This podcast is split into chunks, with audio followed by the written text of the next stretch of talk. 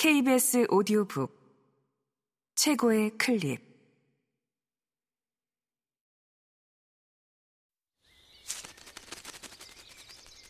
KBS 오디오북.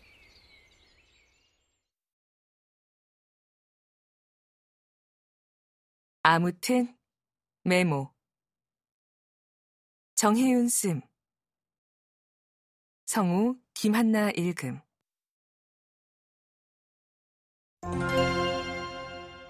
나는 왜 메모주의자가 되었나?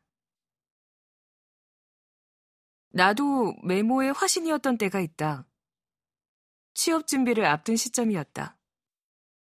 갑자기 스스로 달라져야 한다고 결심했던 그날을 잊을 수가 없는데, 그게 하필이면 서점 계단이었다.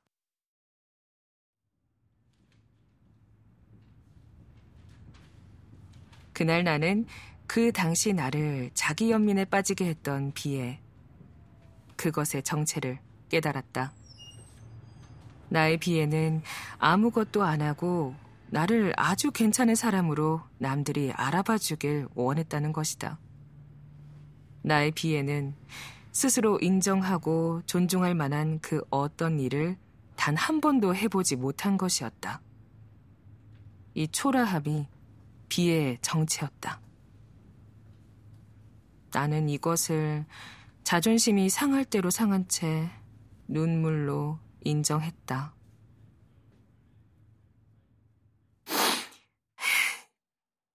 나는 너무 후져.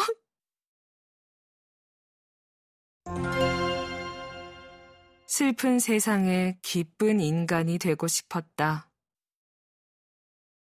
사실 나는 자주 과대평가되었다. 실제 나보다 더 잘나 보이고 장차 더 잘해낼 것으로 보였다. 나는 아무튼 기대주였다. 그렇게 보이는 이유는 알 수 없었다. 머릿속은 빈 깡통이고 마른 앵무새처럼 남의 말이나 따라하고 있었는데 말이다. 물론 나도 그런 시선을 우월감 속에 은근히 즐겼다. 그런 태도를 가리키는 단어가 있다. 허영심이다. 그렇지만 언젠가 들통이 나서 망신당하지 않을까 내심 전전긍긍하고 있었다. 대부분의 상처는 상투적인 것에서 온다고 했던가. 그 말은 나에게 적용시키면 맞다. 부끄럽다면 최대한 빨리 그만두는 것이 좋다지만 이 간단한 문장 하나 살아내는 것도 쉽지 않았다. 아, 못하겠어요. 난 그런 사람 아니에요. 솔직하게 인정하면 그만이겠지만 문제는 그렇게 간단하지 않았다. 기대받는 것만큼 진짜로 잘해내고 싶어 하는 마음이 또한 내게는 있었다. 잘하는 것처럼 보이는 것이 아니라 진짜로 잘하고 싶었다. 어느 날 정말로 갑자기 결심했다. 달라지기로, 뭔가를 하기로, 그만 초라하게 살기로. 제일 먼저 남들이 나를 어떻게 생각하는지 떠보는 일을 그만뒀다. 누가 나를 좋아하고 좋아하지 않는지 관찰하는 일도 그만뒀다. 누군가 나를 좋게 생각한다고 넌 내게 딱 걸렸어.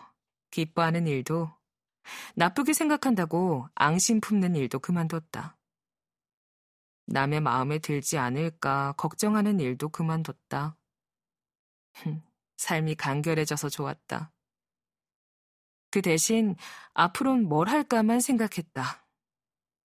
세상 어디선가 나를 필요로 한다면 거기 가서 그 일을 잘해내고 싶었다. 하지만 나에게는 세상이 필요한데 세상이 과연 나를 필요로 하는지 알 수가 없었다. 나는 세상에 관심을 가질 마음이 있는데 세상도 나에게 관심을 가질 마음이 있는지 알 수가 없었다. 그건 마치 나에겐 사랑이 필요한데 누가 나를 사랑해 줄지 알 수 없는 것과 같았다.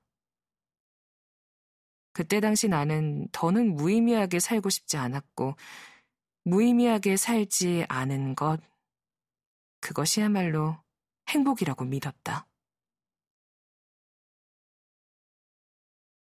나는 르포 작가가 되고 싶었다. 가뜩이나 나도 혼란스러운데 다른 사람의 혼란스러운 상황을 듣고 싶었던 이유를 그때는 몰랐다. 몇 년 전에야 그 감정의 정체를 알았다. 나는 인간을 위로하고 기쁨을 주고 싶었던 것 같다. 그 일에 기쁨을 느꼈다. 그 일을 할 때 보람을 느꼈다. 슬픈 세상에 기쁜 인간이 되고 싶었다. 내가 없으면 볼 수 없는 현실을 보여주고 싶었다. 현실의 또 다른 측면에 불을 비추고 싶었다. 어디서도 들어보지 못한 이야기를 들려주고 싶었다. 하지만 당신 나로서는 어린 반푼어치도 없는 일이었다. 나 자신이 현실을 보는 새로운 눈이 없었다. 내 눈 두 개는 세태에 영합하면서도 아닌 척 할 줄 아는 나의 영리하고 째째한 자아에 깊숙이 물들어 있었다. 그때 나는 처음으로 메모의 화신이 되었다. 나 자신을 위한 메모를 했다. 문구점에 가서 가장 두꺼운 노트를 몇 권 샀다. 거기에 책을 읽고 좋은 문장들을 모으기 시작했다. 나에게 도움이 될 생각들을 꿀벌이 꿀을 모으듯 모았다.